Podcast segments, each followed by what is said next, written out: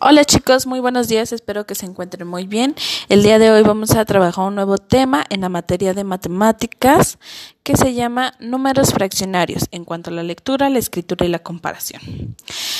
En un número fraccionario, ustedes conocen que el numerador pues indica el número de partes en las cuales se va a considerar, mientras que el denominador pues es la cantidad total de las partes en las que se está dividiendo el todo. En el carácter común, el numerador es el número de arriba y el denominador es el número de abajo. Cuando el numerador es mayor que el denominador, se tiene una fracción impropia. Cuando el numerador es mayor que el denominador, se tiene una fracción impropia, es decir, una cantidad mayor que la unidad.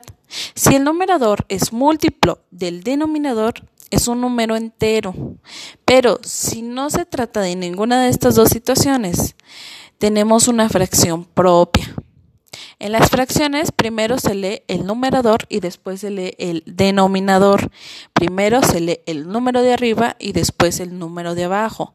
Digamos que el número 3 está arriba y el número 5 está abajo, se diría 3, 3 quintos y es una fracción propia.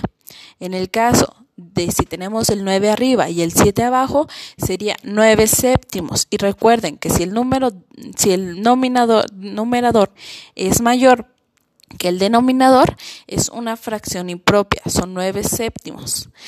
Y en el caso de este, si tenemos el 21 arriba y el 7 abajo, recuerden que el 21 es múltiplo del 7 por lo cual se llama una es un número entero, salió un número entero y en este caso es el 3, pero la fracción se diría 21 séptimos. Se puede comparar dos números fraccionarios al localizarlos en una recta numérica. Se divide esta en la unidad en el número de partes iguales que se indica el denominador y se cuenta de izquierda a derecha. Recuérdenlo, de izquierda a derecha, que indique el numerador. También se puede eh, comparar si se calculan los, las respectivas fracciones equivalentes que tengan el mismo denominador. El denominador es la parte de abajo.